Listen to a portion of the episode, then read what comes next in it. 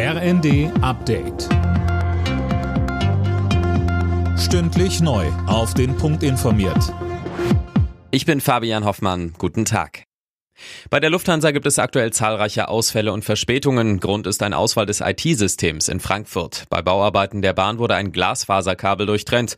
Die Lufthansa hofft, dass am frühen Abend wieder Flugzeuge starten können. Robert Erdler von der Deutschen Flugsicherung bei Welt TV. Eurowings Lufthansa kann nicht mehr abfliegen von Frankfurt und blockieren die Parkpositionen. Und wenn die Parkpositionen blockiert sind, können keine anfliegenden Luftfahrzeuge mehr landen. Das bedeutet, das Problem ist eigentlich der Abflug, aber die Kette eben äh, endet dann darin, dass alle anfliegenden Flugzeuge, egal ob Lufthansa oder andere Airlines, in Frankfurt nicht mehr landen können und deshalb umgeleitet werden müssen.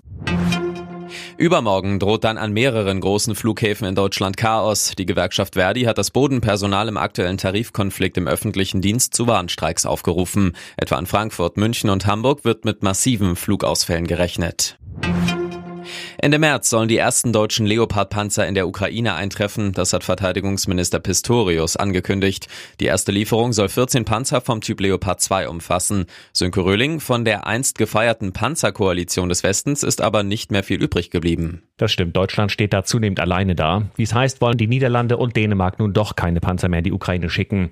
Und Polen ist auch nicht mehr so laut wie noch vor wenigen Wochen. Eine große Rolle spielen da eigentlich nur noch Großbritannien mit ihren Challengers und die USA, die ihre Abrams-Panzer aber erst noch herstellen müssen. Das sieht nicht ganz so berauschend aus, so Verteidigungsminister Pistorius.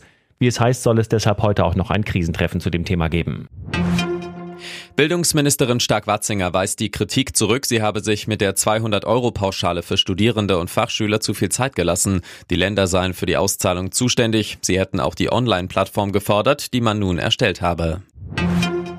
Im Achtelfinale der Fußball Champions League wird es heute für den nächsten deutschen Club ernst. Borussia Dortmund muss am Abend im Hinspiel zu Hause gegen den FC Chelsea ran, Anstoß 21 Uhr. Parallel spielen Club Brügge und Benfica Lissabon gegeneinander.